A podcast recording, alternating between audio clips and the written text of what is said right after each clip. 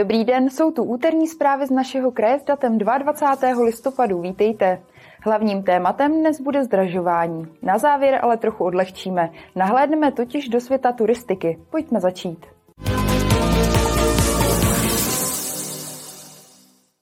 Severočeská vodárenská společnost draží od nového roku cenu vodného a stočného. Cena za jeden kubík bude stát 128 korun a 11 haléřů. V porovnání se současnou cenou se jedná o navýšení o necelých 16 korun. Zdražování se nevyhnulo ani severočeské vodárenské společnosti. Lidé si tak za vodu připlatí. Bude se jednat o jednotky korun za kubík. Od 1. ledna 2023 zaplatí obyvatelé Ústeckého i Libereckého kraje za vodné i stočné 128 korun a 11 haléřů. Ve srovnání s letošním rokem je to navýšení o necelých 16 korun, v procentech o 13,9 Jistě jste eh, spozorovali, že letos jsme cenu vody nezdražovali a všechny energie letěly vzhůru, všechny náklady domácností letěly vzhůru. My samozřejmě musíme eh, na to reagovat v tom dalším roce protože voda sama neteče z toho kohoutku, je potřeba k tomu právě hodně té elektrické energie, samozřejmě i plynu a to jsou jedny z těch vstupů, který eh, nám vlastně zdražují ty náklady na výrobu pitné vody a distribuci. Do ceny vody se promítla i inflace, která se pohybuje v dvojciferných číslech. A ve chvíli, kdy tohle to eh, sečteme, eh, potrhneme, tak ta naše realita vypadá tak, že budeme zdražovat o 13,9%, což tohle číslo, eh, když si dáte, porovnáte s tou inflací, tak vidíte, že vlastně je to zdražení dokonce podinflační. O výrazný nárůst nejde ani v porovnání s jinými regiony. To procentní navýšení bývá eh, třeba i dvojnásobné. Navýšení se pohybuje třeba kolem 18% v Praze, v některých regionech avizují třeba 30% navýšení, takže růst cen vodného a stočného bude trochu vyšší, ale pořád je to mnohem níž než energie nebo jiné komodity. Průměrná rodina si tak za vodu připlatí měsíčně o 150 korun navíc. Martina Škrabálková, televize RTM+. Digitální technická mapa kraje. Že nevíte, o čem je řeč? Více v následující zprávě.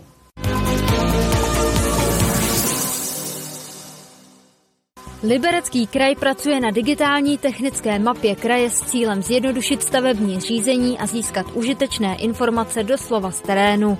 Už nebude mít jenom stručná a zjednodušující data, ale z plánu a snímků se dozví i další důležité a podrobnější parametry o daném objektu. Praxi to pak může využít při rekonstrukcích krajských silnic, stavbách budov nebo zlepšení infrastruktury měst a obcí. Novou mapu chce kraj zpřístupnit do 30. června příštího roku. V současnosti sbírá podklady.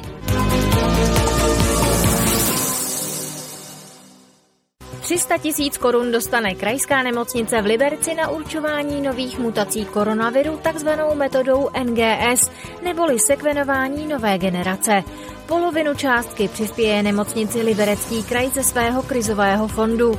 Druhou polovinu příspěvku poskytne krajská hygienická stanice. Celkové náklady na určování vzorků jsou ovšem asi 1 milion korun. Od ledna do září letošního roku provedli v krajské nemocnici 85 sekvenací celého genomu koronaviru.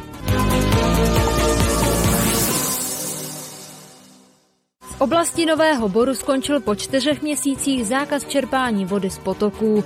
Vodoprávní úřad zákaz vydal na základě doporučení povodí ohře v polovině července kvůli dlouhodobému suchu, které způsobilo kritické snížení průtoků ve vodních tocích. Situace se ale díky deštivému počasí v posledních týdnech zlepšila a zákaz proto mohl úřad odvolat.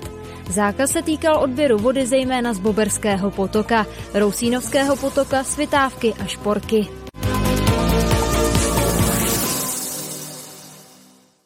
Jízda hromadnou dopravou se v Libereckém kraji prodraží. U jednorázových jízdenek cestující zaplatí od 1. ledna zhruba o 10 až 12% více. Kraj tím chce vykompenzovat hlavně rostoucí ceny pohoných hmot. Pro občasné cestující hromadnou dopravou v Libereckém kraji zřejmě následující zpráva nebude potěšující. Aby se mohli svést na místo určení, tak si budou muset sáhnout hlouběji do kapsy. Jízdné veřejné dopravě se bude zdražovat od 1.1.2023.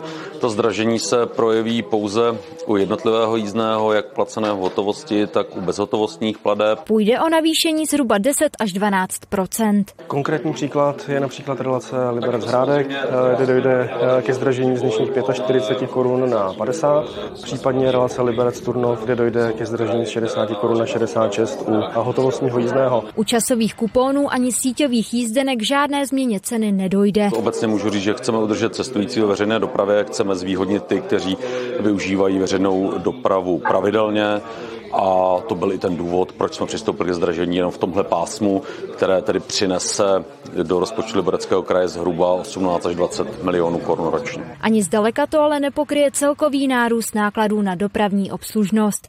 Kraj tak bude muset zbytek dofinancovat. Výběr ze strany cestujících je železniční dopravě zhruba nějakých 15%, eh, u příměstské dopravy je to zhruba 40%, takže my počítáme s tím, že v příštím roce dojde k navýšení rozpočtu na dopravní obslužnost o 160 milionů korun v důsledku růstu cen pohonných hmot. Podle kraje to ale v žádném případě neznamená, že by se některé spoje musely omezovat.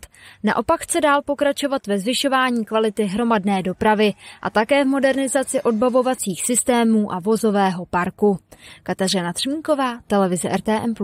V krátkém přehledu zpráv se teď za novinkami vydáme do Liberce, Jablonce nad Nisou a Friedlandu.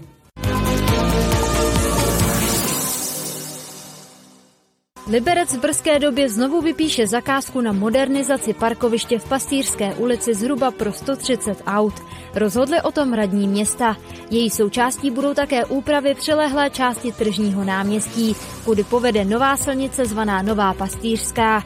Náklady na práce spojené s parkovištěm a náměstím radnice odhaduje téměř na 50 milionů korun. Přes polovinu z této částky by podle primátora Jaroslava Zámečníka chtěli zaplatit z evropské dotace. Podmínkou ale je stavbu dokončit v příštím roce.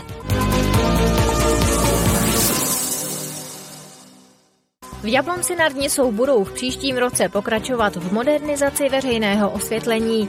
Už letos dala radnice vyměnit zhruba 600 svítědel za úspornější let osvětlení.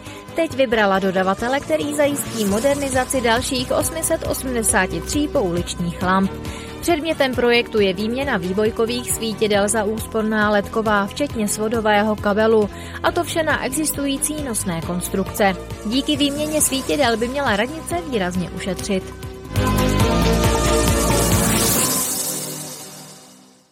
Friedland vybudoval v tělocvičně základní školy v Husově ulici speciální lezeckou stěnu s různými typy obtížností v rozsahu od začátečníků po pokročilé.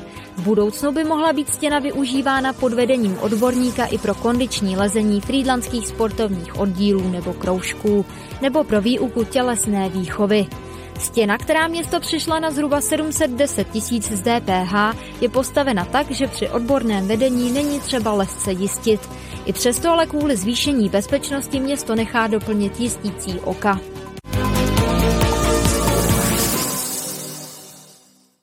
Cvikov drží prvenství v počtu turistických vizitek. V městském infocentru jich nabízí celkem 12 druhů a ke každé z nich má i razítko. Všechny zobrazují zajímavá místa, která mohou turisté ve Cvikově navštívit. Cvikov je zhruba 4,5 tisícové město na Českolipsku. Svou rozlohou příliš nevyniká, za to se může pochlubit rozsáhlými turistickými zajímavostmi. O našem městě se říká, že Cvikov je vstupní brána do Lžických hor a o Lžických horách se říká, že to je neobjevený klenot. To je jeden z důvodů, proč město Cvikov podporuje turistický ruch. Středobodem cestovního ruchu ve Cvikově je Městské informační centrum. To se může pišnit jednou z největších sbírek turistických vizitek a razítek v okolí. Má jich více než deset. Veškeré pamětihodnosti, které jsou na nich vyobrazené, mohou návštěvníci vidět během dvou vycházkových okruhů. Jeden je kratší po Cvikově, vlastně po památkách ve městě eh, a je to takový i pro kočárky nebo maminky nebo i mobilní občany příznivé, protože to vede po spevněných cestách po městě. Druhý je vysloveně do přírody, zelený, za skalními výhledy, kterých tady vlastně máme několik. Cvikov se každoročně snaží nalákat také milovníky běžeckého lyžování a proto pravidelně přispívá na údržbu pěti kilometrů okolních běžeckých tratí. Jsou velmi příznivé právě pro takové eh, běžkaře, kteří nejsou příliš nároční na terén. Je to víceméně po rovině, nicméně není to úplně po rovině. Je tam určitý relief té krajiny, ale na takovéto rychlé vyběhnutí, když přijdete z práce a chcete ještě na hoďku si někde proběhnout, tak je to určitě velmi příjemné. S financováním úpravy běžeckých tratí městu pomáhá Svazek obcí Novoborska, a to v rámci projektu Lužická magistrála. Letos mu přispěl částkou bezmála 38 tisíc korun. Kateřina Třmínková, televize RTM+. Zprávy končí. Po předpovědi počasí si nenechte z dalšího programu ujít premiéru libereckého magazínu anebo naše archivní okénko. Hezký zbytek dne a brzy na viděnou.